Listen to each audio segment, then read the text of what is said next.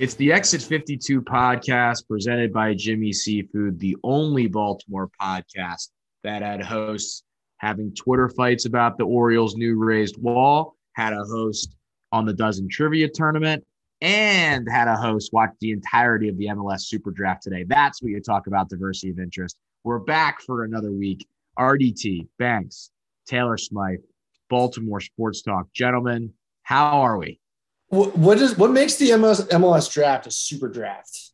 Yeah, why is it a great super? Question. I think it must have been one of those things that were like a new league, and they're probably like in a marketing meeting in 1996. Like, all right, I guess we got to do a college draft. What can we call it to make it sound cool? Super draft with like it's a soccer thing. Flip Michigan Mega Bowl.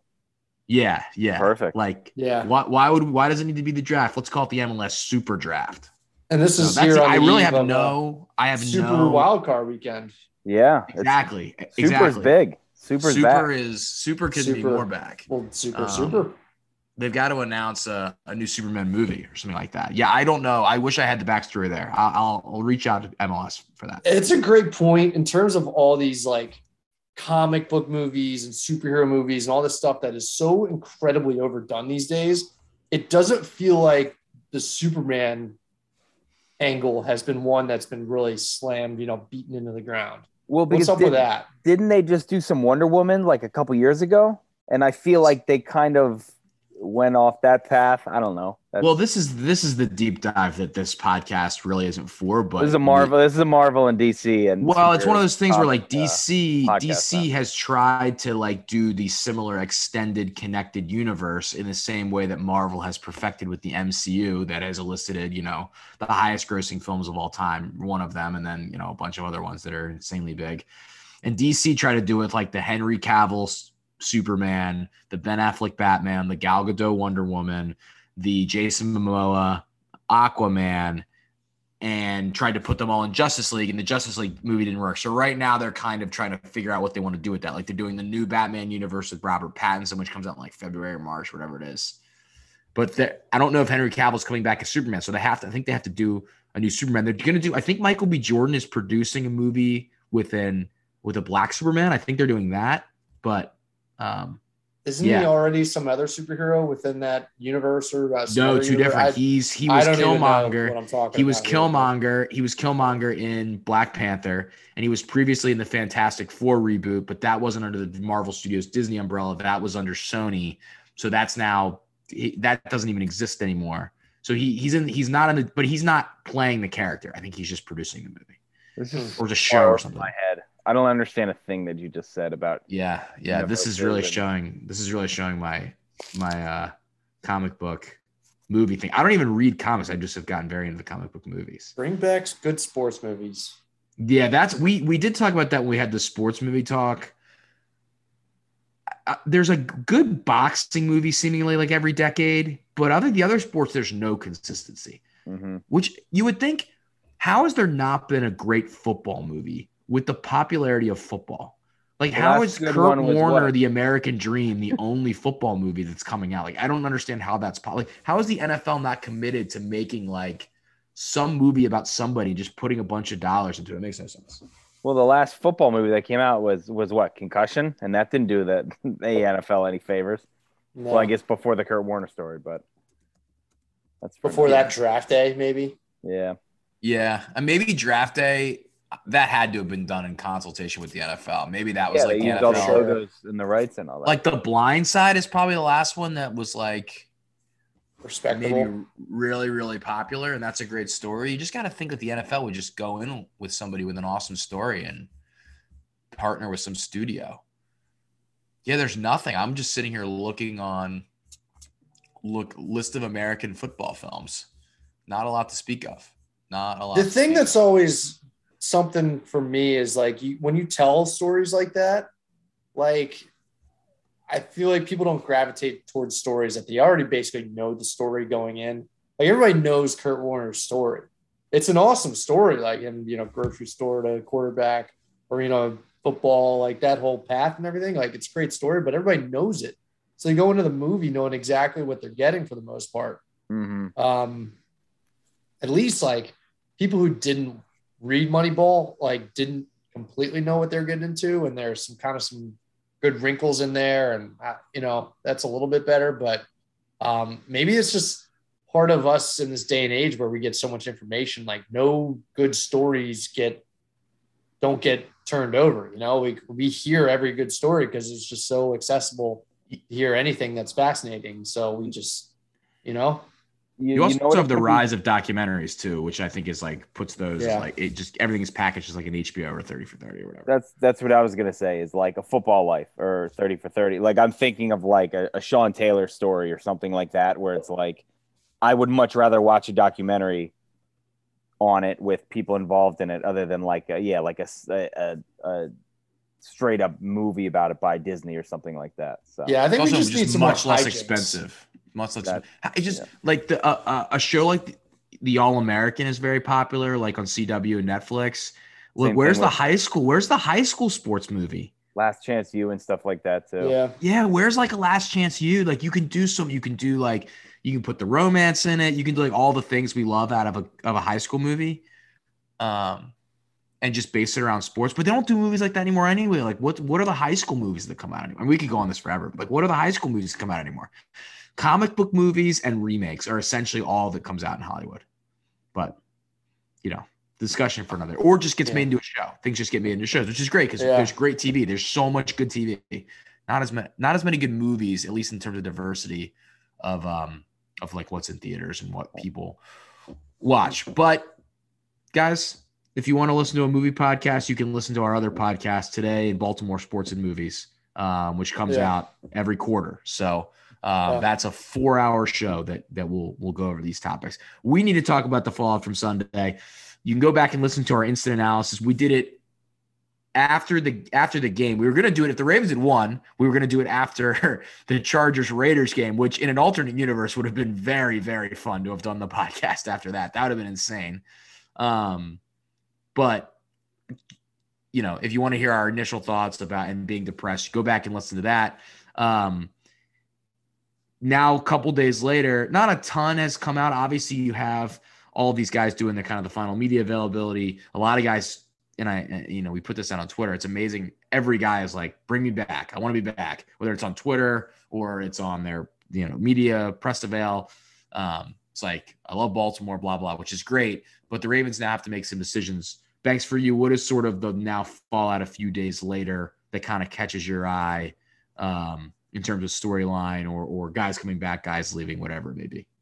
I think it's exactly what you're saying. The mentality in the building seems to be that there's unfinished business and there's tons of cliches that we're playing into, the revenge tours, vengeance tours, like whatever. Like it's there's just a bad taste left in our mouth from unfulfilled potential with the kind of team that we knew this could have been. And all the guys that were sitting on the shelf here at the end of the year, just kind of chomping at the bit for an opportunity to come back and do it again. And, you know, there's a good mix of different situations that different players have. You know, we had a lot of players come out of that 2018 draft class that are awesome football players. Some have been re-signed. You know, we get the 5th-year option with Lamar, but some of these other guys, your Deshaun Elliott's, your Bradley Bozeman's, you know, those guys are due to be unrestricted free agents, and they're, you know, they've earned the right to get a nice payday that kind of bumps up some generational wealth for those guys and puts their family in comfortable positions for a long time. And you can't take care of all of them.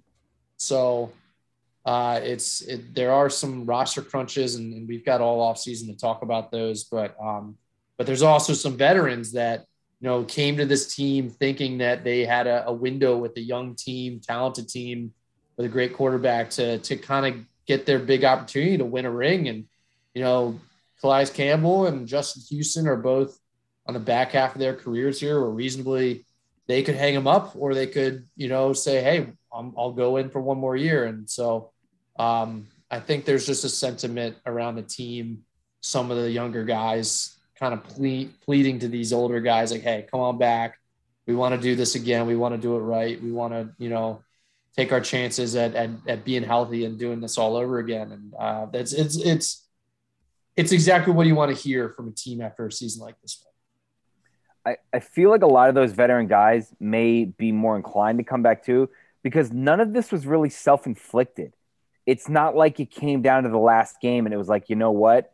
We just didn't execute. Like we said all year, it's just like they didn't have full squads. They didn't have healthy guys. They had guys out on COVID, and they're just like the pieces were always missing. There was nothing that they could have done during the season really to play better. They did the best with what they had and who they had.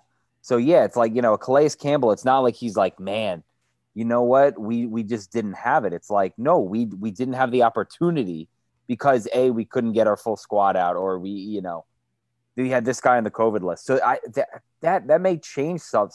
You know, I think that changes stuff for a couple of the guys. And again, maybe that does bring a Calais back, a Brandon Williams, who is, you know, he's been there his whole career. And I know I think he has a family member with some special needs. So he may be more inclined to take a pay cut from somewhere else and stay here and be like, you know what, let's give this a couple, you know, another go or two instead of picking up and moving his family. But again, I mean, that's going to be the story of the offseason, I think. And you talked about the window. I think the window, that conversation with the Lamar extension, that's going to be the big one for the foreseeable future until it gets done. And it's going to get done. But then the second it gets done, that's when you're going to have you signed him to this deal and this cap number. Now you're not going to be able to sign this guy. And before you know it, Hollywood's going to be the next guy. And there's going to be, you know, talks about all that. So it's going to be interesting, again, to see how they navigate it, what guys they can bring back. Can they bring back a Bozeman? Because offensive line is arguably the biggest need of this team. Who knows about Ronnie Stanley? You know, the offensive line is going to be the overwhelming, how do we improve this and how do we keep guys healthy? That and defensive, the secondary.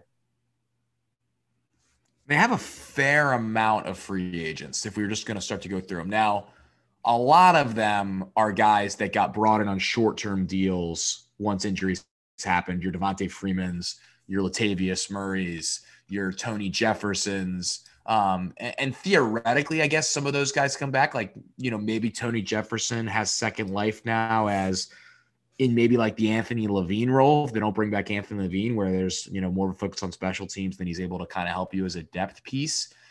But I think you're exactly right, RDT. The main thing you look at from a free agency perspective, and we'll get more into free agency as we get, you know, the NFL is a 12-month league, as they say, and there's a time for the free agency talk.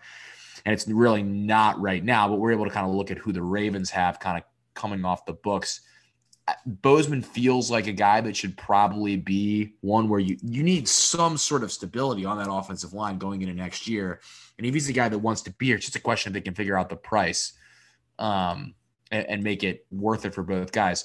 But it's a lot of older guys. You look at it, Calais Campbell, Jimmy Smith, Pernell McPhee, Justin Houston, Brandon Williams, LJ Fort, Murray, Justin Ellis, all over 30. And other than Williams and Campbell, none of them really make any money. So I think Campbell's going to be an interesting piece. I don't think you would bring him back at $12 million at 35 years old, 36 years old next year. Is that how old he is? Yeah. He's that old. Holy shit. And while he was, I thought, tremendous throughout the year in defending the run, the pass rush wasn't there as much. So, you know, for a run-stopping defensive tackle who's 36, if he's going to continue to play, be interesting to see what, like, he would – obviously teams would take him. So the question of what price he would get.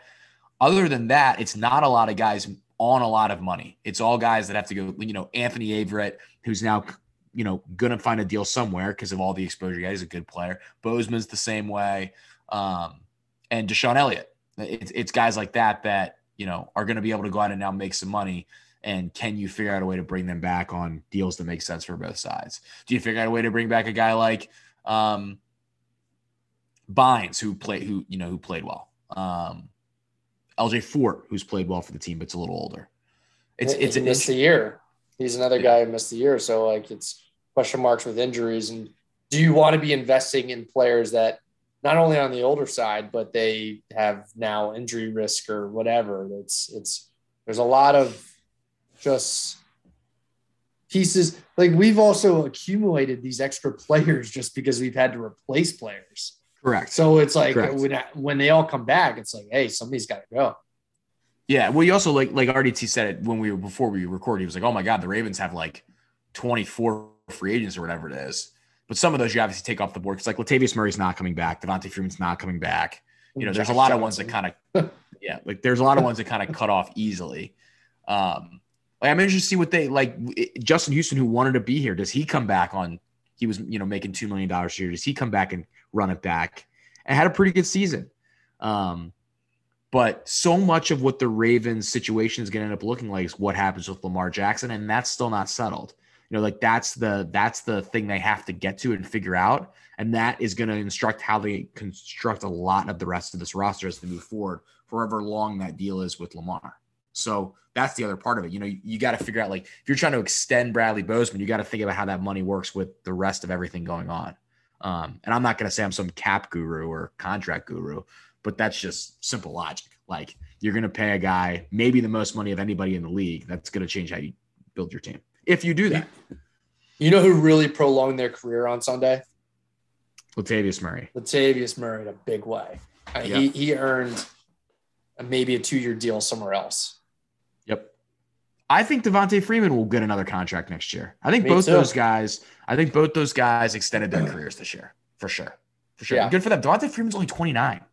Like, that's running crazy. Running back is just rough. Patrick McCrary is a guy that's only valuable really to the Ravens. Like, what do they have to pay him to bring him back? Or does another team feel like they can do a similar thing with him? That's the thing. Like, does a team try and get sexy with it? And they see the 3-time, Pro Bowl fullback / I know he didn't do it. I don't think at all this year, or much last year. Like, what do you play defensive tackle to? He used to, it's like, does someone try and get sexy and do something like that with him and unload a bunch of money there? I could see that happening. Someone paying him a decent amount, but I think they then have some of these like. You have, thank God this isn't the NBA that has 45 million like free agency and rules, and us discussing would be the NFL has a little less than that. You would think they'll bring back some of the exclusive rights free agents, which allows them to bring them back, which is like Huntley and Nick Moore and Geno Stone are some of the guys that probably make sense in that group. How weird was it when Tyson just popped in there for a couple snaps and got a run? That was bizarre. He's also kind of like a red zone too. It was like, wow. He got a big carry. That was like inside the 20-yard line. Yeah. Very bizarre. I don't know if he's maybe in the mix there too. Who knows? He had his opportunities, it seems. And there were a couple plays early in the season where it felt like it was more blitz pickups and things like that. Just the little things that he wasn't doing so well, whereas the veterans were. There was a play in particular, I can't remember which on Sunday, but there was a blitzer coming up the middle, and Latavius Murray picked him up, and like Huntley would have been dead in the water if he didn't. Just little things like that matter. And they look good on tape for a guy like Murray. Yeah.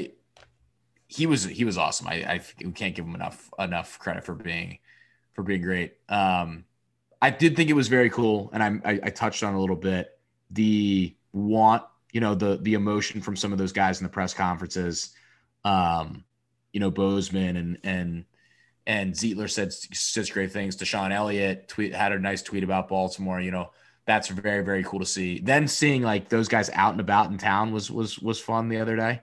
We got Marlon Humphrey at the Alabama game, going up to guys at the game, telling them to come to the Ravens. He can't even really determine that because it's the draft, but he's trying. He's out there recruiting. It's recruiting season.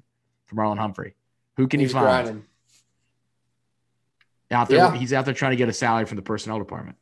We got 14th overall pick is as good as we could ask going into Sunday, pretty much. We can do damage at 14. We can trade back and accumulate more damage. And we got, our second rounder, and I think 3, maybe 4 third rounders. Partially thanks to the David Culley hiring. Like, it's a good situation.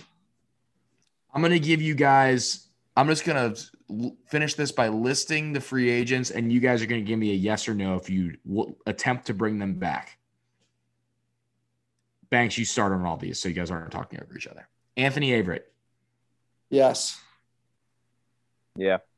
RDT shakes his head before saying yes, like anyone can hear that. It's 12:30. No. It would cost nothing if we did. So yeah, I mean, it's the same thing. Sure. He's Bradley, a body. Bradley sure. Bozeman. Yes. Yes. I think that has to be the top priority. Josh Bynes. Yes. Yes. Cheap. Calais Campbell. Yes. I would say no, but I think you have to bring that. That'll bring us to another guy that I think you got to bring either he or Williams back. Deshaun Elliott. Yes. LJ Fort. Yes.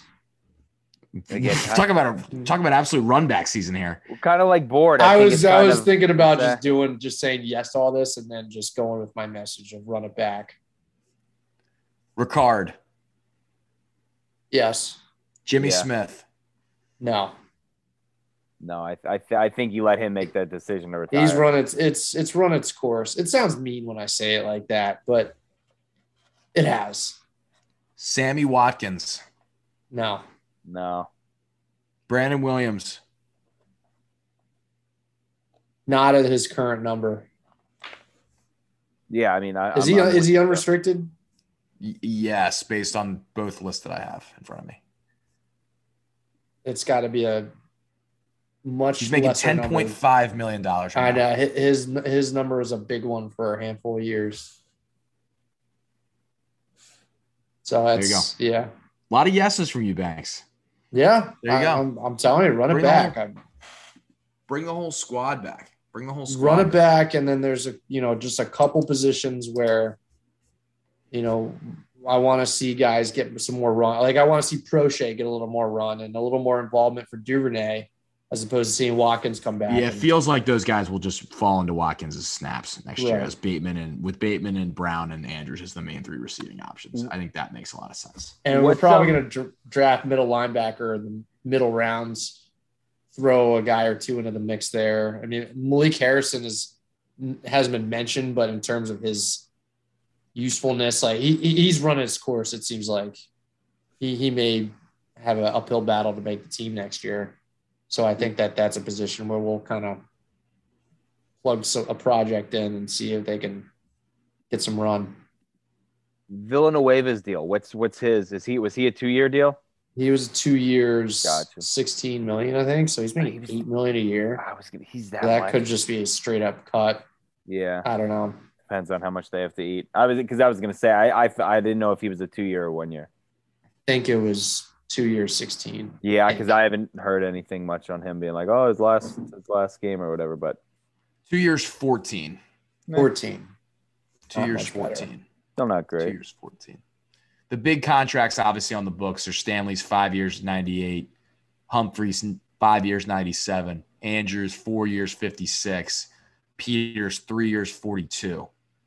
And then it drops down to Tavon Young 3 years, 25. Which I don't think if I told you the fifth highest paid player by contract terms, I don't think anyone would say Tavon Young. But in terms of length and money, obviously that's his average salary is not the highest. You have guys like Calais who's making $12 million this year. But I'll tell you what too, that Andrews contract when you lay it out, like when you said it, what was it? 4 years, 56. 4 years, 56. That's a fucking steal and a half. It's a steal. Sign him at the right time. Yeah, absolutely. Could you imagine if they would have waited? I mean, yeah, 25 years old. So you would think the production is going to stay the same until he's about 29 or 30, and that's when he's going to come off the books. So it looks like a very good deal. That's a hell of a deal by for the Ravens because he's going to be maybe a little underpriced, and for Mark Andrews because at the end of the day he's making $14 million a year. So he's in a great spot in life. Something that went a little bit under the radar, I think we may mention it briefly, but it relates to the Villanueva thing. The Patrick McCrary re-signing, I think, was a real shrewd decision there to grab him before the end of the year. Not that the number would have changed in the offseason all that much, but if there's anything that we learned this year, it's that versatility on the offensive line is key, and he can play all positions across the line. And he's just somebody that you're going to want to have, whether he's seizing a starting role at one particular position, or if he's just a swing tackle or guard, center, whatever you want him to be, he's somebody that's good to have on your roster. Yeah, I think there's no doubt. There's no doubt. And that's, I mean, that is a, talk about a very, very manageable. That's a very manageable contract. I think that's, he's a guy that's going to sign that as a, too. Yeah, yeah, yeah. I mean, there's no way in a perfect world that Villanueva is playing right tackle for the Ravens. I mean, McCarry was just already better, and you should have Stanley back at left tackle. I mean, Stanley is a gigantic piece of this entire puzzle.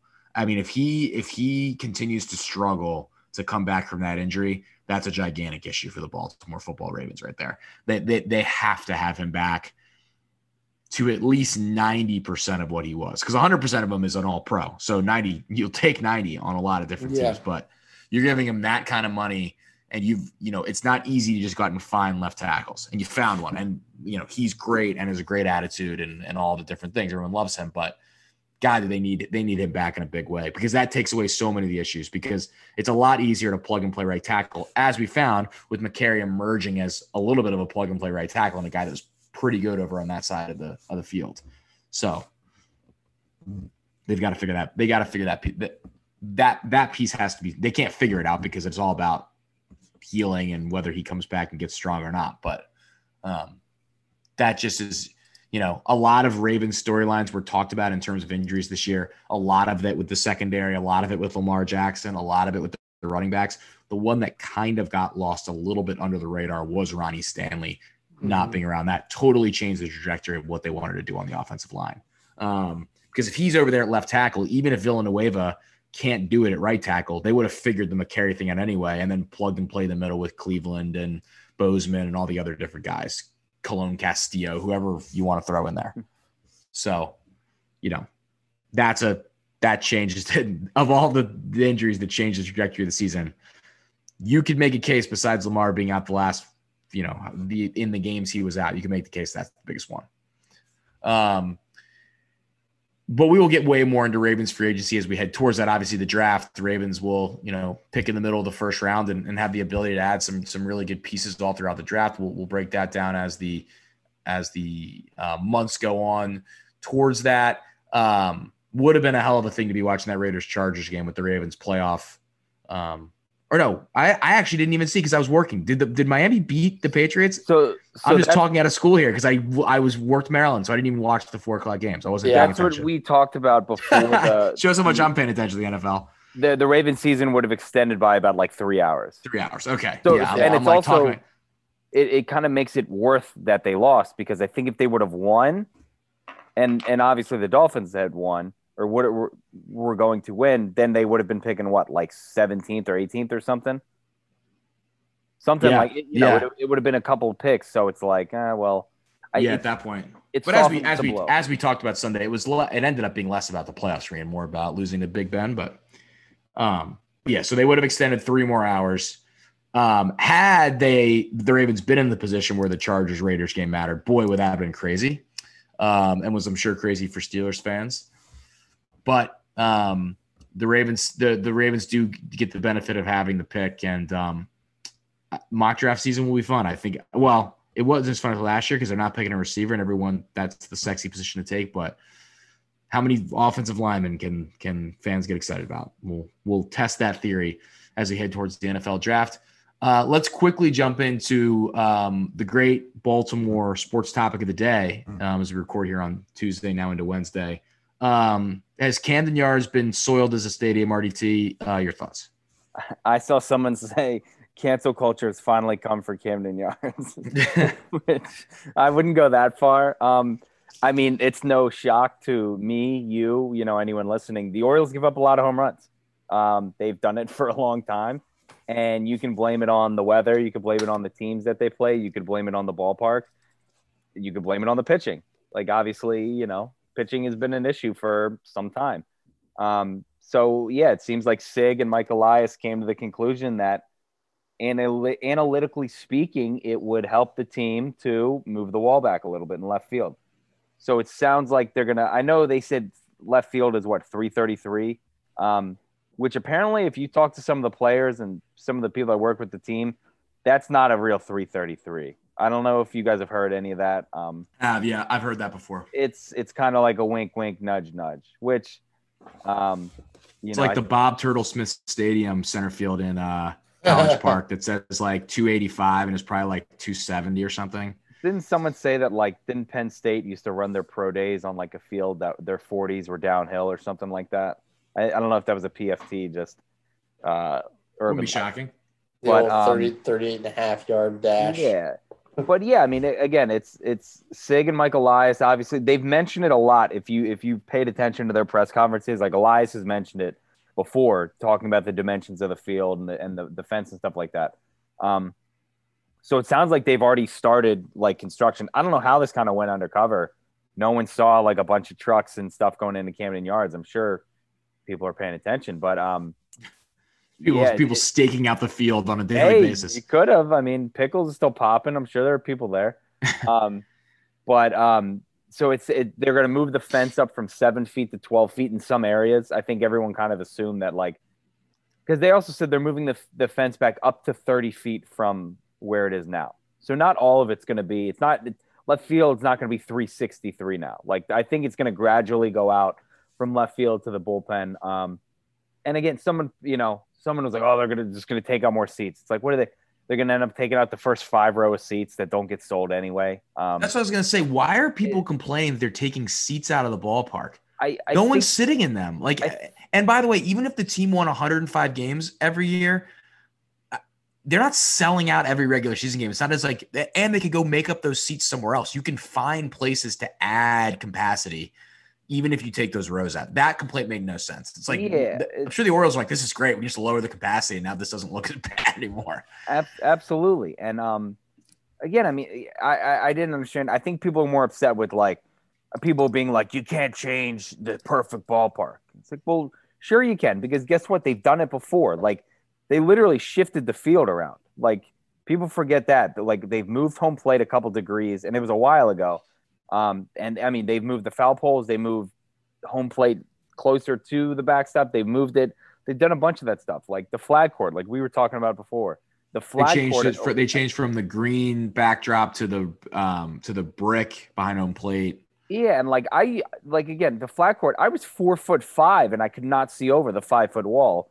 That was padding. Now it's a see-through wire fence, and it's great. So I don't think people in 2 years are going to remember this. They're not going to be remember when they moved the fences up a little bit? No, it's not going to matter. And especially if it does help the team, because, again, pitching-wise, I think they've given up 5,000 home runs since they opened in 1992, something like that. They by far, in a way, the most in the last 3 years, in the last 30 years. So, yeah, I mean, again, I think it's not like this is done. People are oh, the Orioles are too cheap to get pitching, so they're going to move the fence back. No, that's not it. This also should help with getting free agent pitchers and getting guys to come here, being hey, look, we've made it so it's not so much of a sandbox in the summer when the Blue Jays come to town and Vlad Guerrero's hitting bombs. So hopefully it helps. Again, I mean, I have no reason to be to piss and moan about it. Of course, Zach Campbell was one of the first people I saw being dude, taking the fun out of Camden Yards. Dude, shut up. You're just trying to push more kids over to get baseballs. Let's pump the brakes here. Yeah. Talk about a guy that can't go after fun after he just, takes all the fun out of shagging balls and BP. What a joke. I don't need ball hawks bitching and complaining about it. You're a 45-year-old man running around trying to catch home runs. He is in the same category and good for him for creating a brand out of that. I mean, really, it's amazing, to be honest with you. I don't know who the heck is interested in that. But he's with the adult autograph people. Yeah, that's a very similar class of people right there. Yeah, absolutely. Again, I think it's a big ado about nothing. I hope it helps the ball club and pitchers. And I wish this would have come out last week and we could ask Grayson about it. I think that would have been, cool to ask him about. But yeah, thanks. I don't know if you have anything on it. Again, we've sat in those seats. I have something on it. I think it stinks. I don't think they should be changing anything.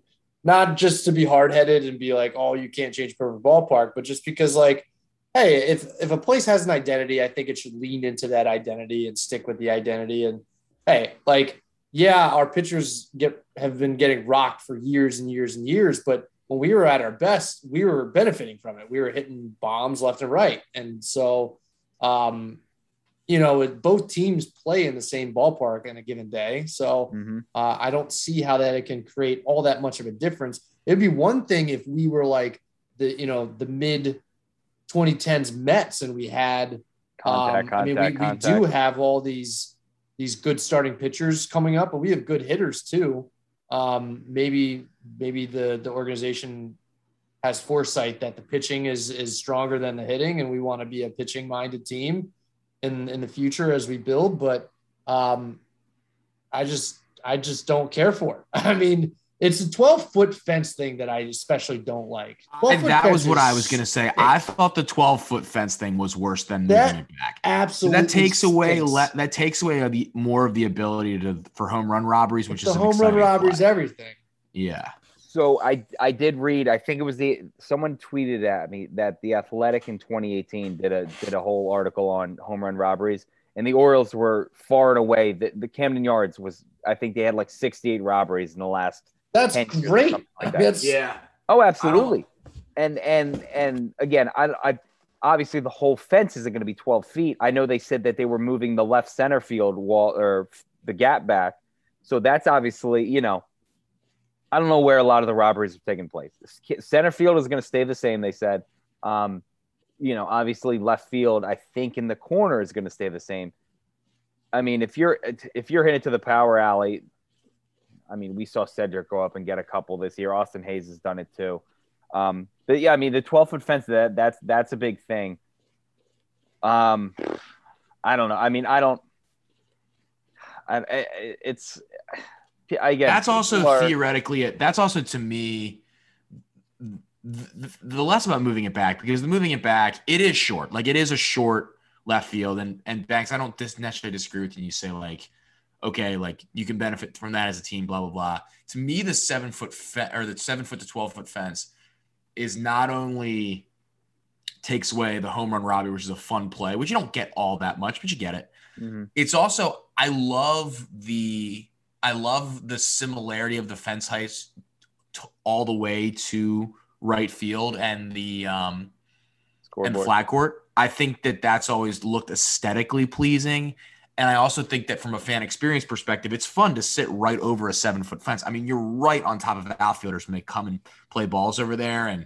And, you know, in terms of pregame, you know, some of those moments you see with outfielders playing catch, that to me, I don't understand the 12-foot fence. Like, I think that the move back is if you're like, hey, like, let's make this a little bit less of a bandbox. It's Major League Baseball. Guys are still going to be able to hit it out here to left field. It's not as if we're moving it back freaking 500 feet.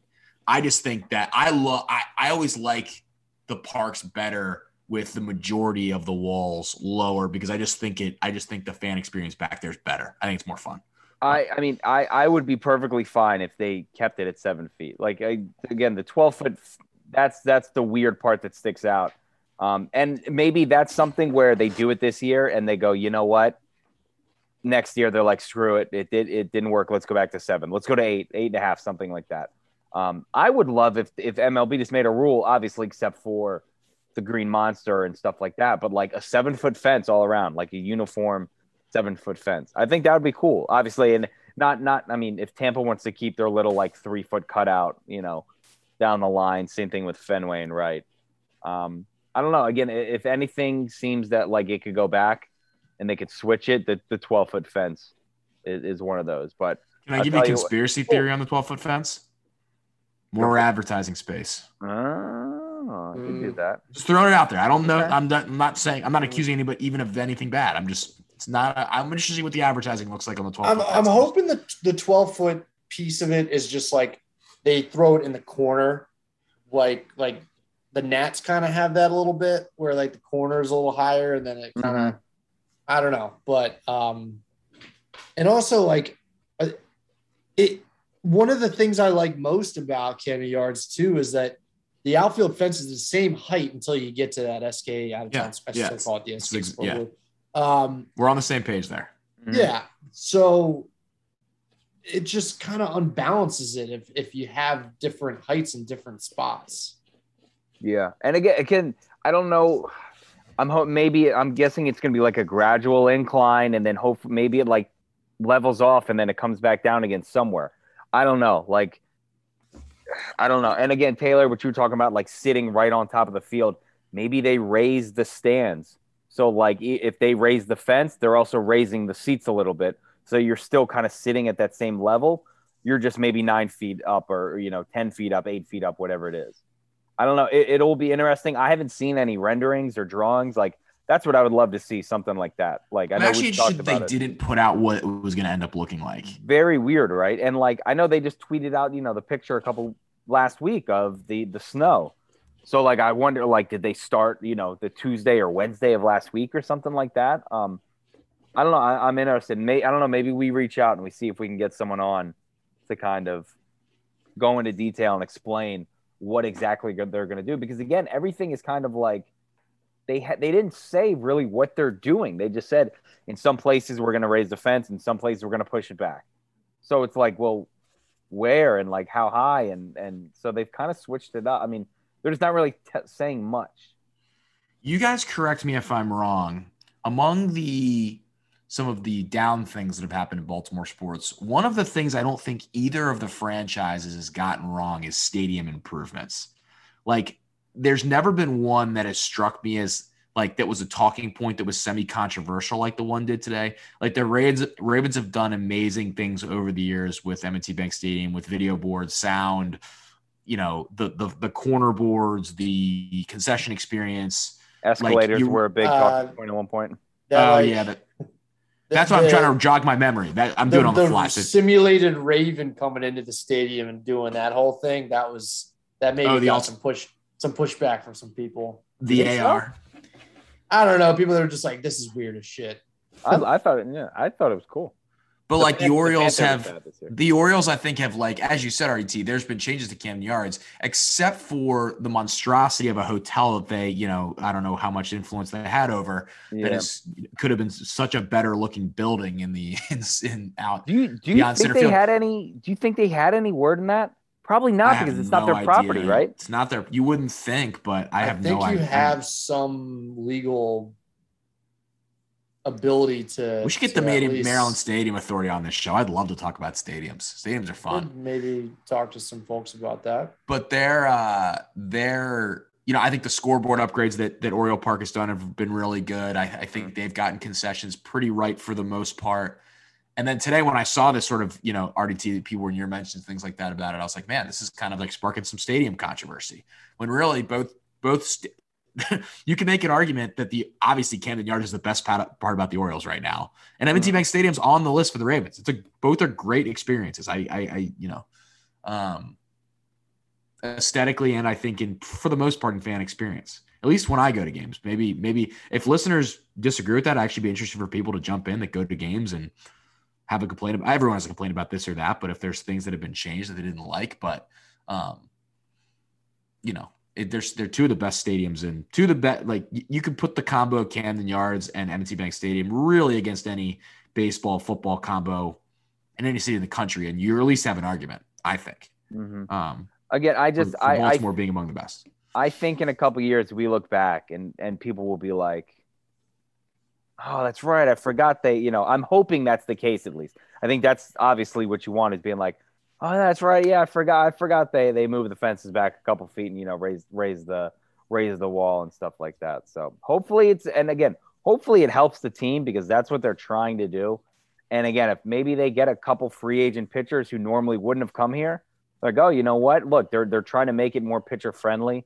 Maybe I will go there. I'll sign a 2-year deal, and it's not, you know, if they can get some guys like that, then obviously it's showing that it's working in, you know, in the Orioles' favor. Just give us a goddamn rendering. Come on.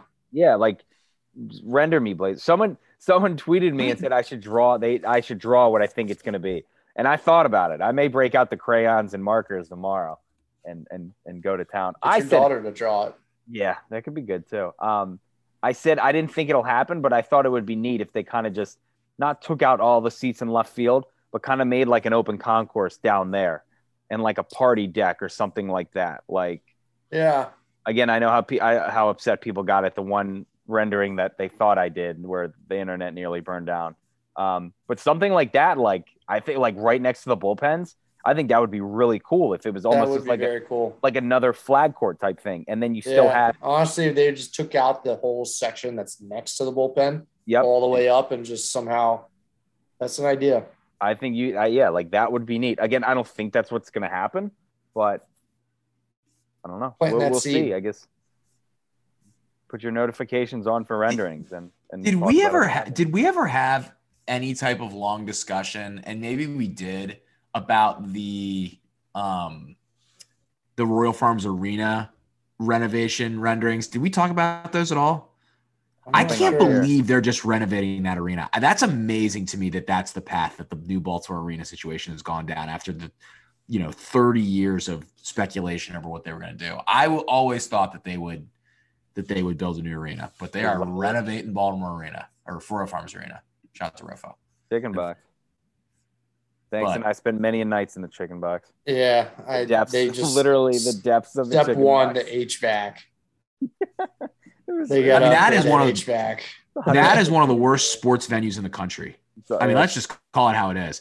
It's very intimate, and for something like pro wrestling and certain events, it is like a good experience because you're just close by the fact that it got built 100 years ago. But man, what a tough scene that place is. There's a familiar odor in that place. Mm-hmm. One of the amazing moments I've ever had I may have told this story on the podcast because I'm sure we've obviously talked about this arena before, is I went to a Jonas Brothers concert at Royal Farms Arena once, and there were so few bathrooms that because obviously 75 to 80% of the clientele was going to be women, they just switched a lot of the men's bathrooms into women's bathrooms. And so you literally I had to go to the opposite side of the arena to find one men's bathroom because on my side of the arena, they made all of them into women's bathrooms. That is an incredible, incredible concert experience right there. I was like, I literally couldn't find a bathroom in the arena. It was amazing. It was amazing. But they're renovating it. So 150 million beans. I was always fascinated when you go down the basement and you see they've got these paintings or these canvases up of these famous acts that have performed there. And I'm just amazed that Beyonce decided to show up maybe no more than 10 years ago. Like it's pretty recently. Yeah. Like a fairly Beyonce chose to stop there on a tour. Like why? Yeah. I just always thought they'd build a new one. I guess there's just nowhere to do it. I guess that's sort of the thing. And maybe it's more than 150 million to build a new arena.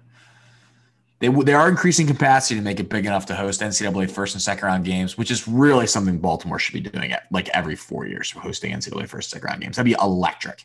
You don't need an NBA and NHL team, fine, but host some first round games. Speaking of basketball, really any sport, we'll get to our starting five draft. And this week, as every week, it's presented by Fed Thrill. You thought I was going to change the sponsor, didn't you? No, you probably didn't. Fed Thrill sunglasses, 20% off. Use the promo code X52 at checkout to order. Look, let me tell you what. I would put anything on my face to stay out of the cold right now. And if Fed Thrill sunglasses can keep the wind off my face, freaking put them on me. Good Lord. It is cold right now. It's cold right now, gentlemen. As masks is what they say. Is that what they say? They do say that. Okay. I believe you. You can't use the promo code Witch's Tit to get anything off on Fed Thrill, but you can use. I could talk to them and maybe set that up. Sure. Promo code XV2, 20% off. Get your sunglasses this week. Yeah, you get 100% off. You just did at Fed Thrill. Sports Sounds is the draft. This has been one RDT you've brought up before, and we didn't have anything to sort of theme around what was going on. Next week, we're talking about doing birthdays because me and RDT have birthdays right near each other, the 18th and the 22nd. So we talked about that before. What even is that draft? We're going to figure it out. We're going to figure it out. Something birthday related. We're going to figure out something birthday related. So that's just some general. Look, that's just a preview for you all to send birthday gifts to me and RDT. So that's fine. Venmos are open. Yeah, we'll put our Venmos up next week and people can send us money. So Sports Sound is the draft. Sports Sounds is the draft. Exactly what you think it is. Your favorite sounds from whatever sport it is. Banks has the first pick, RDT second pick. I have the third pick. Banks, start us off. After I thought one of the best drafts we've had, the Snow Days at Cody's draft, I think is on our Mount Rushmore of drafts right now. That was very fun last week, 2 weeks ago. Do a starting five of our starting fives. Yeah, sorry. Yeah, we could do that at the end of 2022. The starting five draft. Sports Sounds. Banks.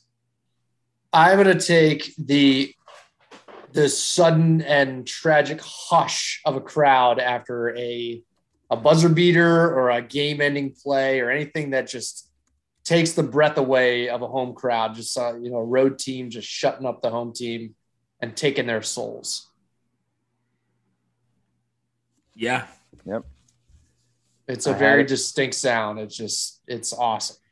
I had silence of home crowd when away team makes a big play. But it's horrible. That is a horrible sound as a fan. Just no, everyone goes quiet. Well, you and I are a little different. The murmurs. RDT. I'm going ball hitting a bat. That's nothing, not a shocker. I mean, yeah. And again, it's just more amplified now with ESPN Sunday Night Baseball and like the Ohtani, Vladimir Guerrero. Like you just get a good. I mean, it's just classic. Like I could listen to it over and over and over. It's just so pure. There's nothing better. Ball hitting the bat. I honestly thought Major League Baseball was sound engineering the Ohtani home runs. That was a sound. Something had to have been happening because that's just the Vlad Guerrero Ohtani sound off the bat is just something that's different than everybody else. Maybe the bats are different. I don't know. But the one that Ohtani hit on Sunday Night Baseball versus the White Sox was like, it literally sounded like a rocket taking off. They either have to have there's a mic near home plate. There's something that's different because you're right. There's something different about it. Good for them. They should make it louder. Make it louder. Like more people would watch. Give it to me. Yeah. That is a thing that's making baseball more aesthetically pleasing. It always has been aesthetically pleasing hitting a ball at a bat, but this like new, and maybe it's just because technology is better. And so like if you went back and cranked up the Bonds audio, maybe it's a similar sound. And you go back to watch some of those Bonds home runs and that is a sound. Oh, I could only imagine what they would do on Sunday Night Baseball with him.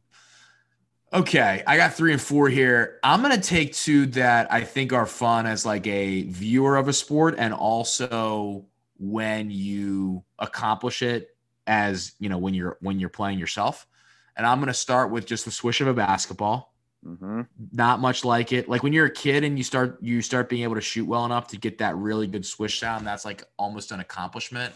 And then watching great shooters or like watching warm-ups of like our guys in Maryland or NBA, and it's just like swish after swish after swish from the three-point line. Very fun. Taking that at number 3. And number 4, I'm taking the golf ball just rolling into the cup. Just bopping off that cup. Just feels so good when you hit a putt that hits a good cup. And it's fun to see on TV. That the PGA Tour sometimes mics the cups up pretty well. Great sound. One of the great takeaways of the Fox stint as the U.S. Open carrier is the mics inside the cups. I don't think anyone gives – not to make this a side tangent – people don't give Fox enough credit for a lot of like the technology stuff they did with the golf coverage. Like they're the reason those transparent scoreboards are going on now everywhere. They really got the shot tracer technology in on every hole. The Chambers Bay U.S. Open caught a lot of flack for a lot of different reasons. And a lot of it may be related to the broadcast, but some of it was just too far ahead of its time. Yeah. And so, some of it was their two main guys had no chemistry, Joe Buck and Greg Norman, but that's a topic for another day. Yeah. RDT. I'm going to kind of stick same sport. I'm going the golf clubs in the bag rattling around. I love that sound. The clubs in the bag. I love that. Like that is a good sound. I don't know. Like, and again, you don't just have to be like watching golf, like be the driving range. You could be anywhere. I love that sound. I think you take the clubs out of the back of your car. You start carrying them up to the rattling around. Backdrop. There's rattling. I don't know what it is. I've always loved it. So I'm keeping it simple. I probably could have got that late, but I'm going that one. It's pretty specific. Yeah. Oh. Pay attention next time. You'll be like, damn, that's a sweet sound. God, man, are you in golf, bro?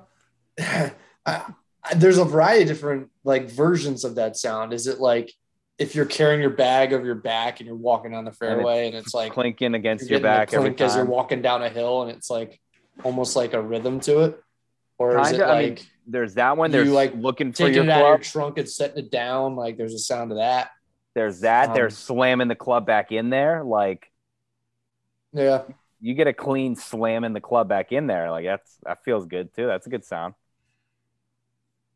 Yep. I am gonna take the crisp sound of a fresh ice rink with the skates, like early in a period when the guys come out, and I'm generally talking about the first couple minutes of a period, but you just the sound of hockey, like tape to tape, puck going around, guys carving up the ice. There's just like a very calming sound that comes with that I love. Yeah, I'm with you. It's very distinct too. It's especially the tape to tape. When you go to see a hockey game in person, the sound, the audio is something that you don't quite get on TV. It is very good. It translates a lot better. Hockey's a very good auditory.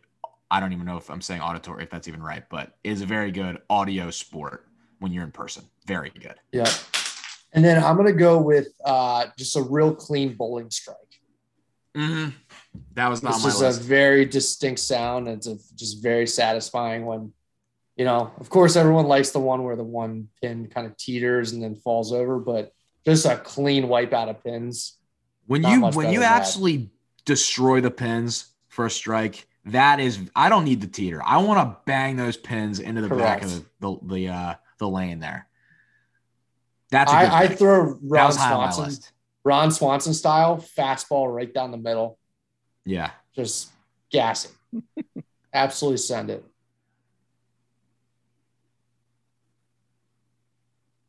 RDT. I'm gonna go a crowd. This is mostly for baseball. The crowd when a fan makes a nice catch. There's like in a foul ball where there's like he fouls it back and there's nothing, and then you kind of hear like a oh, and like you hear a whole section, and then the applause, and then just the applause, and then there's like a cameraman frantically like searching for like a middle-aged dad like high-fiving people. It's just that like I don't know, the TV version of it. Yeah, and like even I mean when you're there, it's great too. But because when it's on TV, you see a foul ball. I look down. I'm looking at my phone. I'm looking away.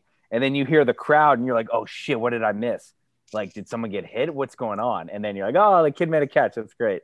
I love that. The like there's barely a pause in between foul ball and some dude making like holding a beer and then one handing it like over his wife or his girlfriend or something like that. That's a good one. The crowd reactions in general to things that happens in the crowd is just good. Like we had a fight at a Maryland game a few weeks ago, and just like the general angst over like basketball. Oh, yeah, I hadn't seen a fight in the Xfinity Center in a long time. I don't think rare. I ever saw one in 4 years. You don't see fights at Maryland. Like, I don't think I've ever seen a fight at a Maryland football game. No fighting in the bleachers. And the crowd, but the best part is the crowd like just ganged up on the one person, and they start getting like taken out, and everyone's just applauding. Amazing were these stuff. Maryland fans fighting each other? Or was it like it was hard for us to tell? Once we looked over, like obviously we said the media section, like we're right there. We like looked over, and it was sort of like you had the hullabaloo of everyone standing, so you couldn't really see what was going on at that point. So I don't know. I'm assuming it was what game was it? I don't remember. But it looked like Maryland fans. I don't know. Somebody probably got too – I mean, that's how it happens. Someone gets too drunk, says something dumb, and, you know, what happens, happens. But the crowd always picks a side, and that they picked one side, and the guy was just getting pulled out, and everyone was just cheering. But, yeah, I feel like a few times a year you get the videos of the fights at the Ravens games. But we don't see – like Orioles or Maryland or even like Wizards or Caps, you don't really see fights ever. No. Yeah. DC's really not a fighting crowd. No, not in their suit and ties. That's a good pick. You could go into just like crowd reactions to different things and have like a crowd reaction getting into someone like getting close to doing like the layup, free throw, 3-point, half court shot, like that build up of energy is very fun. I'm gonna take, I'm gonna take. Oh, I'm between a few here. I'm gonna start with the NFL Draft ESPN sound. Fuck. Ooh. Fuck. What, that one? Yeah, that's it. That's the one. That was. I had it written on my draft. I wish I could play it. I wish I could play it on my. Where? Let me see if I can pull it up while I'm talking about it. That is an iconic sound. Just iconic. I thought that was going to come back to me. It's not like a national sound, so I could honestly veto it, but I'm not gonna because I think it's natural. Like it's just, I would like to think that somewhere in nature, maybe hundreds of years ago, people were picking their tribes or something, and somewhere from the trees in the forest, that sound was still happening. Like just, that is something I think that if ESPN changed, there would be like a national outrage and riot. Yeah. I want to buy that as an NFT. Yeah. I don't know how. I don't think that works that way. I would buy that as an NFT and be like, I own this sound, and it's just me playing it on my cell phone over and over. With my next pick, this is a little outside the box. But I am gonna take, and before we got on here, I was watching some Olympics videos. I'm gonna take the swimming. Take your marks. Bonk. I'm taking that. That's a good pick.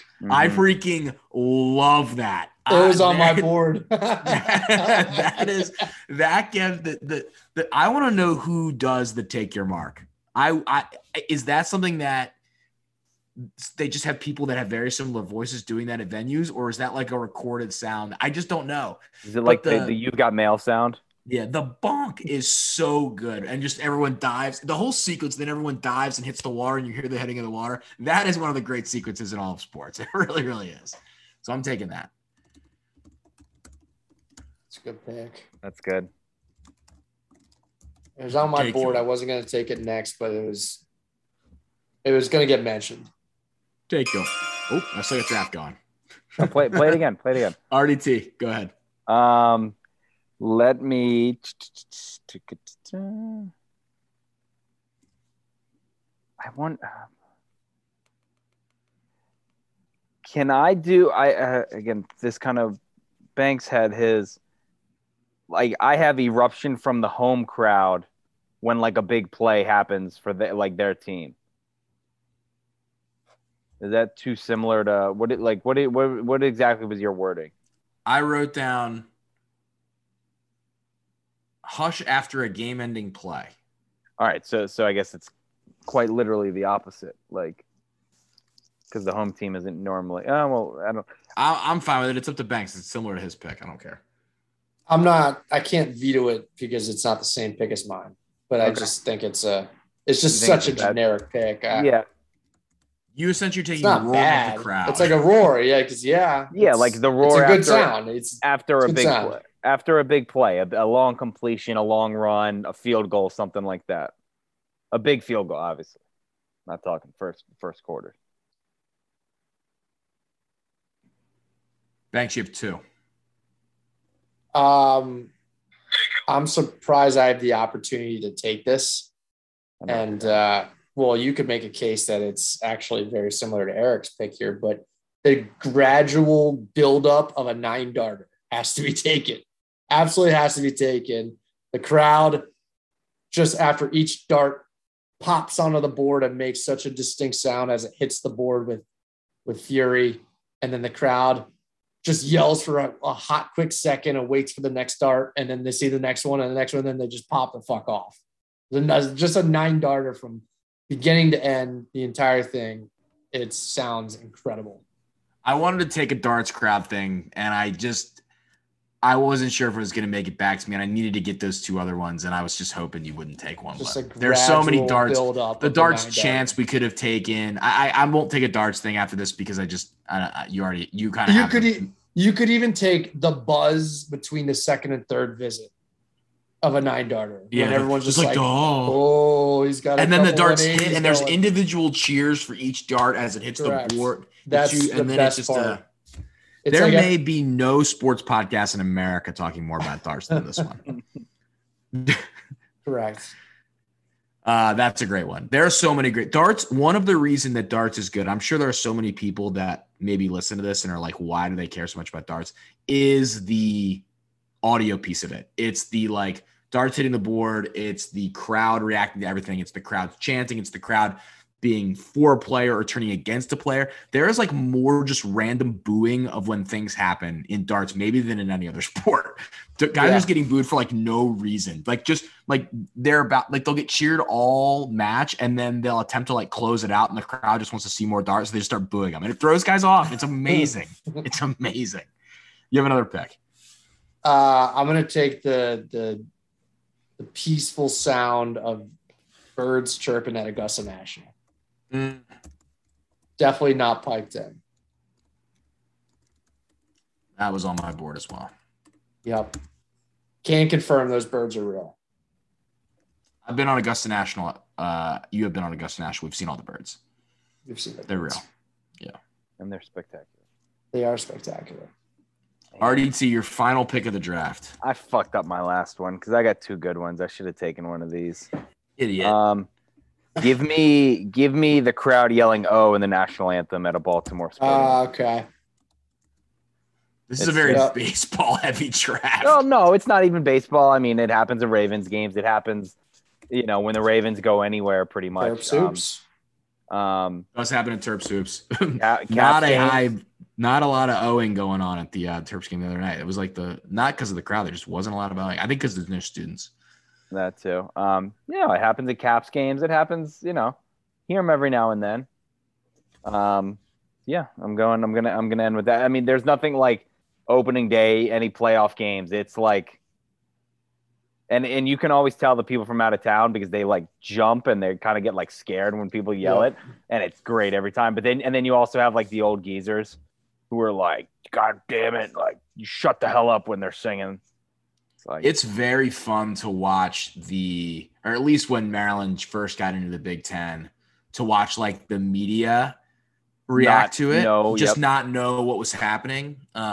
These writers from Nebraska, like freaking out, or you know, they're like, what, or like when you have enough at a road game and it happens, like what? Yeah, sorry about it. My favorite is when the Nats fans get all upset at it, but then they're Caps fans, and they also shout red in the national anthem. It's like, so that's fine, but yeah, the crew does that at Maryland soccer games. Shouts red. Red? Not, yeah, I like it.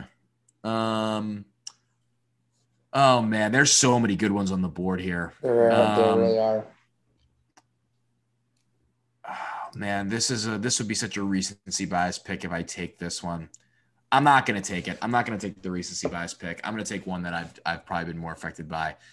The just absolute devastation of like a clean boxing knockout, especially when it's in a combination where it's like, and then it's like, and then it's like two canvas. That is like a sound that I don't think gets talked about enough.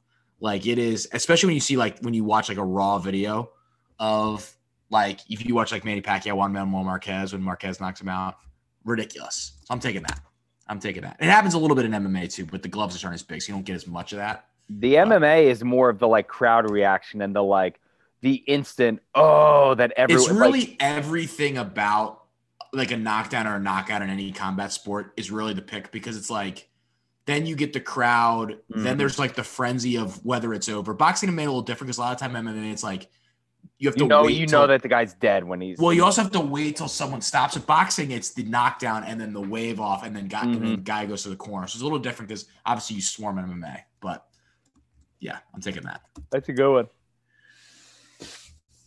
Hush after a game-ending play, crisp sound of a fresh ice rink, clean bowling strike.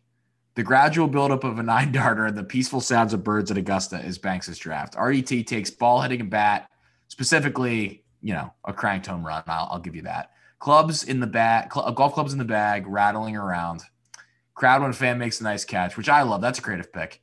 Roar of the crowd on a big play, I guess I'll say. And crowd yelling, oh, are your picks. Mine, a swish of a basketball, golf ball hitting the cup, NFL draft sound, the take your mark, boop, in swimming, which – hold on.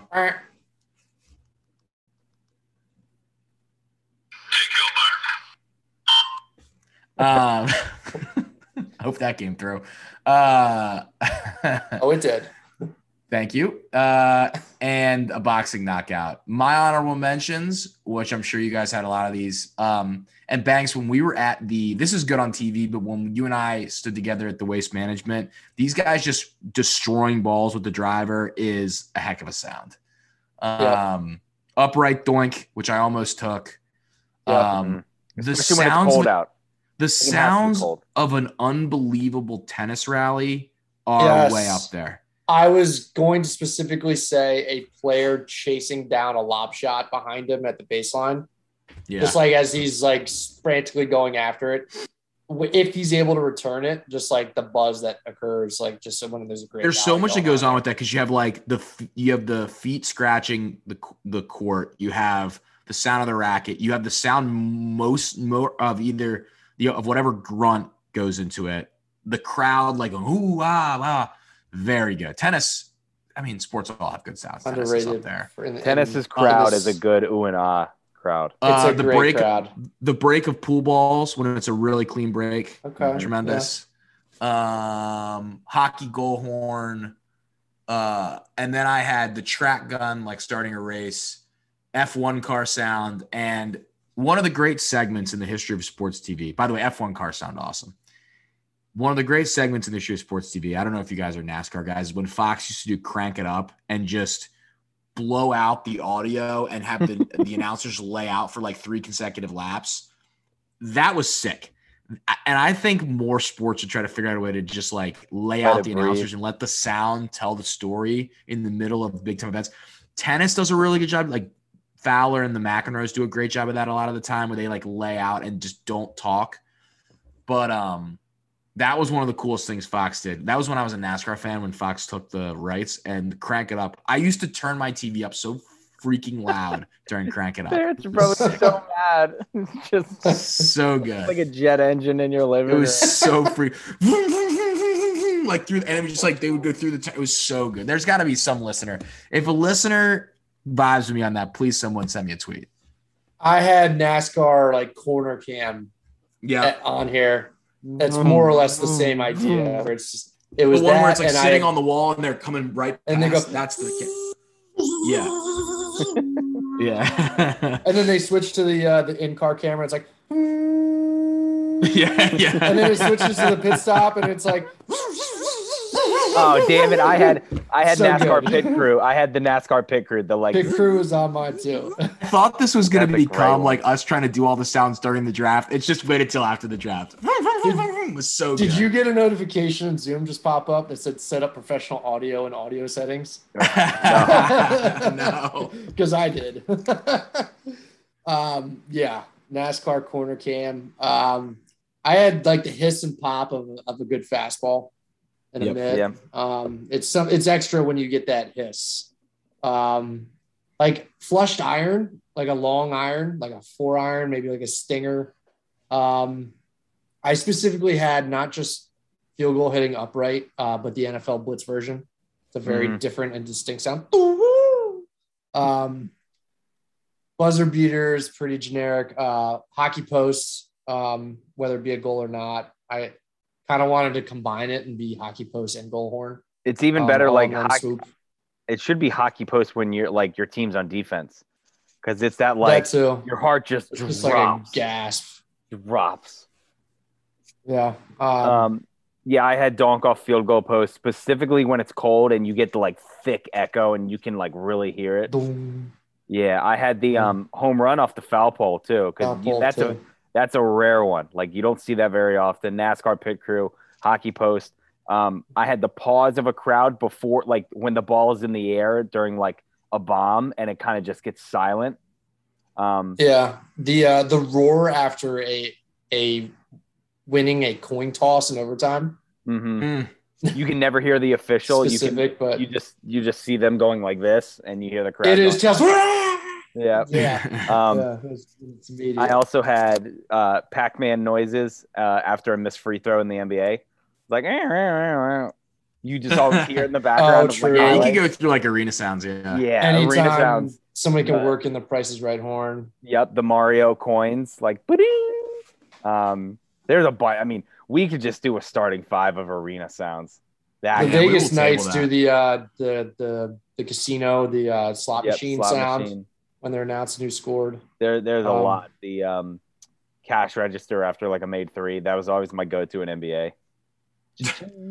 I guess that's kind of like the slot machine too, but yeah, that was a good one. I thought I had something. I had like glove catching, the pop of a catcher's mitt specifically, pretty much. I think that's it though. You look like you're about to play another sound. I just keep playing the swimming. The swimming, take your mark. I almost looked for a segment of cranking up to see if people an idea what that is, but that's just not going to go well over this. That was fun. That's one we probably have ones we missed. So we can do that again, and it could be metal bat in college baseball. That is one I'm surprised we did not have on our list. That is very specific to you and me. That's two guys that watch a lot of college baseball and the. I also the squeaking of the shoes on a basketball court. That too. Yeah, I almost took that. That was another one. Upside of COVID with no crowds. Mm-hmm. Get a little more of that. That we could have said who's the ref in the NHL, McCauley or what's his name, the guy who always goes viral. 2 minutes for fighting. Yeah, and the hand motion. Yeah. I was thinking of just like when you can hear like officials talk. Players talking and all that stuff like that. Just take like the grunts in the football trenches. Even just like pads, like a clean, like that too. Shoulder pads colliding. Yeah. Oh, like one of the things too is like the mic'd up signal calling before a snap, always tremendous. I mean that's Fox especially knocks that out of the park on there. The trumpet at the Kentucky Derby. And also just the horses. Yep, love the horses. Yeah, it gets me going. Good draft, guys. Thank you to our friends at Fed Thrill as usual for sponsoring that segment. Maryland, Nick and Ridley, Maryland Person of the Week. I will start as we come towards the end of the podcast here. I'm gonna I mentioned watching the MLS draft all day. That was for a specific reason. And thankfully, for this podcast's sake, two Baltimore area players from the University of Maryland selected in the MLS draft. Calvert Hall's Ben Bender goes number 1 overall. Mount St. Jose's Brett St. Martin goes 50th overall. Two Baltimore guys. One played for Baltimore Armor. One played for Baltimore Celtic. If you're into the club soccer game, both went and played for MIA high schools, and then both played for Maryland. Two great dudes who deserve this professional opportunity. Bender, the third number 1 overall pick in Maryland history. So his name is Ben. Shout out to those guys. Ben Bender. Bend it like Bender. That's a great soccer name. Bender. That's a fantastic soccer name. Yeah, guy's got great hair too. So and he went to the best high school in the country. I was gonna say, where'd he go to high school? Got a lot going for him. The local guy. High school? Little place in Towson called Calvert Hall. Calvert Hall College High School Cardinals. Where? How many Red Robin trips did he make? It's a great question. It's a great question. We'd have to ask him. We'll get him on one of those guys on the show at some point. Talk MLS draft. Set up a PR thing, and we'll get that form. By the way, not to continue to toot Calvert Hall's horn, but now I have NFL players, NBA players, the top overall pick in the MLS draft, guys on the path to the big leagues. I mean, look, what are you guys doing? Yeah, my high school. Had the World Series of Poker champion. That is true. We'll get to him one on. We got to get him on. Eric, what do you got? I gotta go. Bob Saget. That was a shocker. Right in between the Sunday games, I'm like doing dishes and I look down on Twitter and I missed it by about 3 minutes, and I just saw like boom, boom, boom, boom, boom, maybe 5 or 6 tweets in a row of like, oh no, RIP Bob Saget, America's Dad, Funniest Home Video. I was telling someone today, like America's Funniest Home Videos was YouTube before YouTube. Like if you wanted to watch people get hit in the nuts and like cat videos, it was America's Funniest Home Video. And then Full House was great. And then when you got a little bit older and you saw, and then you realized that like he was this filthy comedian on Entourage. Like his appearances on Entourage were great. His stand up is really funny, and like him at the roasts, him. What else did he, I mean, you know, whatever else he did, Half Baked, he was awesome and he was hilarious. And like, it's more just sad seeing like the Jimmy Kimmel. I don't know if you guys saw the monologue Jimmy Kimmel did before his show last night. That was like very legitimately sad. He just seemed like an awesome guy, like a very nice person. I know, like, I'm a big John Mayer guy. He was very close with him. He's put out a couple posts, and like just reading the stories and all that about him were very sad. So that was one that seemed to really shake up the entertainment world, I guess. And you know, people our age know him as the Danny Tanner and the America's Funniest Home Video guys. So I don't know many childhoods that didn't involve, you know, one of those two. Very sad. Yeah. Very sad. Very sad. I don't know if any information's come out about why or how it happened, but sad nonetheless. Everything that I've read was they think it was just kind of natural causes. Like no, they said no drug use. It didn't seem like no what's it called, foul play or anything. So I don't know. You know, I guess we wait and see. Very sad. R.I.P. to Bob Saget, one of the great TV dads. We've lost Danny Tanner. We've lost Uncle Phil. Tough. It's tough. Banks. I had some time to reflect on this, and just thinking back to Sunday and going to M&T Bank Stadium, and just you know, watch something that I really, really didn't have much appreciation for a lot of years, and a lot of people said, hey, you know, they can't do this anymore. It's just, you know, at a certain point you just get too old and you just can't do it like you used to. And I can now say that I've been converted, and I have all the respect in the world. I mean, Cheap Trick played a hell of a halftime, and it was a pleasure to see. And it was one of those things where I had never seen them before, and it was a box to check. And it was a box I didn't know I needed to check, and Cheap Trick knocked it out of the park. So all the respect in the world to Cheap Trick. I don't know if Cheap Trick will be back at M&T Bank Stadium ever again. So I appreciate all the work that they've done for a lot of years, and salute to Cheap Trick. Tip of my cap to them. Mm-hmm.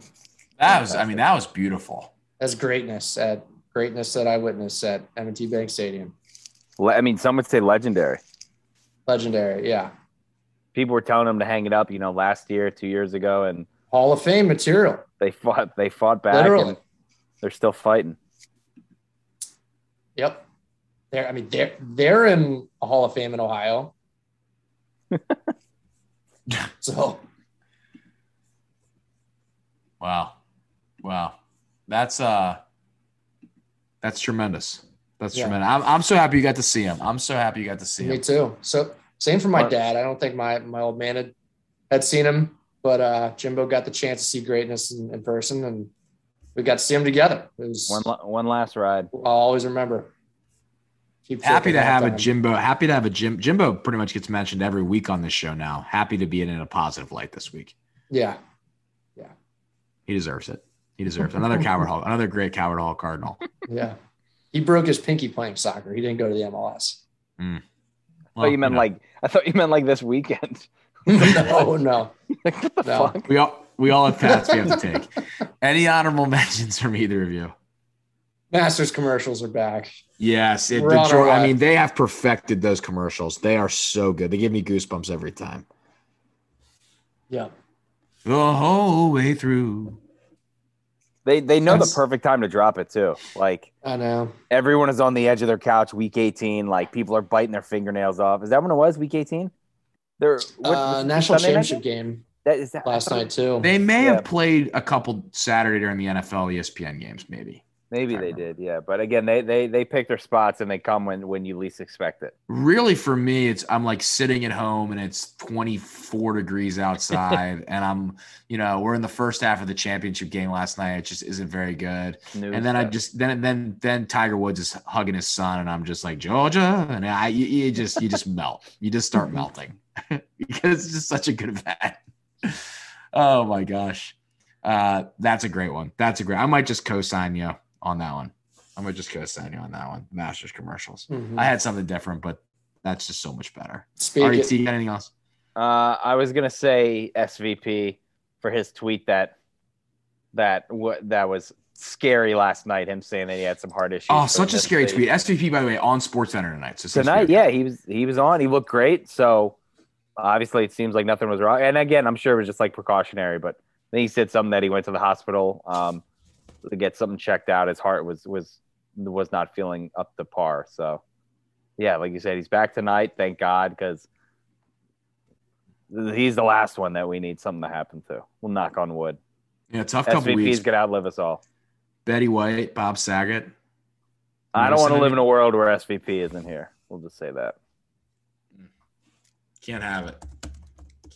Yeah, that was – put that out right during the we lost Sidney Poitier too. Also. Yeah, Sidney Poitier. I used to love him. Great actor. I saw some of his movies growing up. I can't remember which one, but yeah, he was a legend.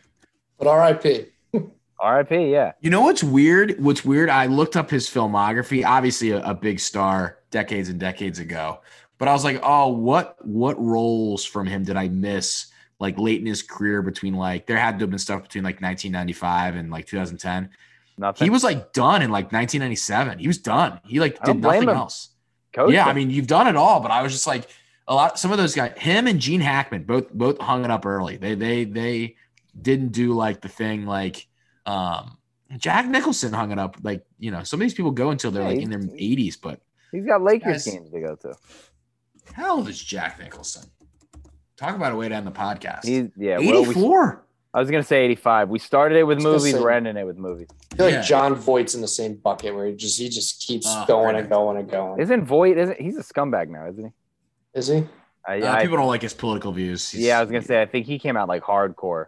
He's if you're not into the pretty hardcore right wing, he is not your cup of tea. 94 years old for Sydney. He's 90. Oh no, Sidney Poitier. Sydney's died at 94. Voight's 80. John Voight's 83.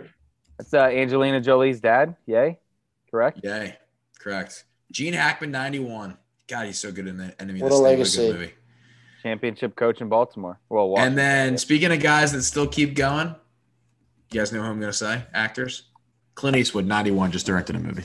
Yeah, that guy, he is just gonna go until it's over. He's gonna go until it's over. That was talking actors. That's enough for this week's episode of the Exit 52 podcast. Appreciate everyone listening. As I said at the end of the instant analysis, if you're not someone that listens, Banks has raised his hand. Honorable mention to my internet connection this week. Oh wow, yeah. That's a great point. This has been. Easily. Oh, they're showing the highlight of the Devin Booker issue with the Raptor. This is such a ridiculous storyline. I've seen this clip like 4 times tonight. The Raptor, by the way, very funny looking mascot. He just put a big smile on my face. But yes, your internet tremendous today. You have not popped out of the screen as you normally do. So, which creates a better show because although me and RDT, you can't hear it, we do enjoy making fun of you when you pop out. But we weren't able to do that, so we'll save our jokes for next week, Eric, when he inevitably pops out again. But hopefully not. Hopefully this is the start of Clean Internet 2022. Maybe this is where it all turns around for you. It's a new Happy Gilmore. Can only hope. It's 1:30 a.m. I got to get at it. Yeah. As I said on Sunday, instant analysis is obviously over unless the Baltimore Orioles decide to be a good baseball team, and then we'll jump on for some baseball ones. We'll probably do one for the NFL draft, and if the Ravens make any major moves, free agency, whatever it is, we'll pop on for some mini episodes. But most it'll be the week-to-week episodes at this point now that the Ravens season is over. And we hope that if you were more of an instant analysis listener, maybe you jump onto these and enjoy us ramble on for 2 hours at times. We have a good time. So make sure to tune in. Appreciate Jimmy Seafood for all their support is also the fine people at Fed Thrill as well. Thread Level Midnight has the X52 merch, so make sure to go check them out and support them and support the podcast. They also have a bunch of other awesome merchandise they throw out there, so make sure to check that out as well. Follow us on Twitter and Instagram at X52 Podcast. You can follow the boys at EDITTI22 for Eric, at Barstool Banks for Banks, and at Taylor Smythe 10 for myself.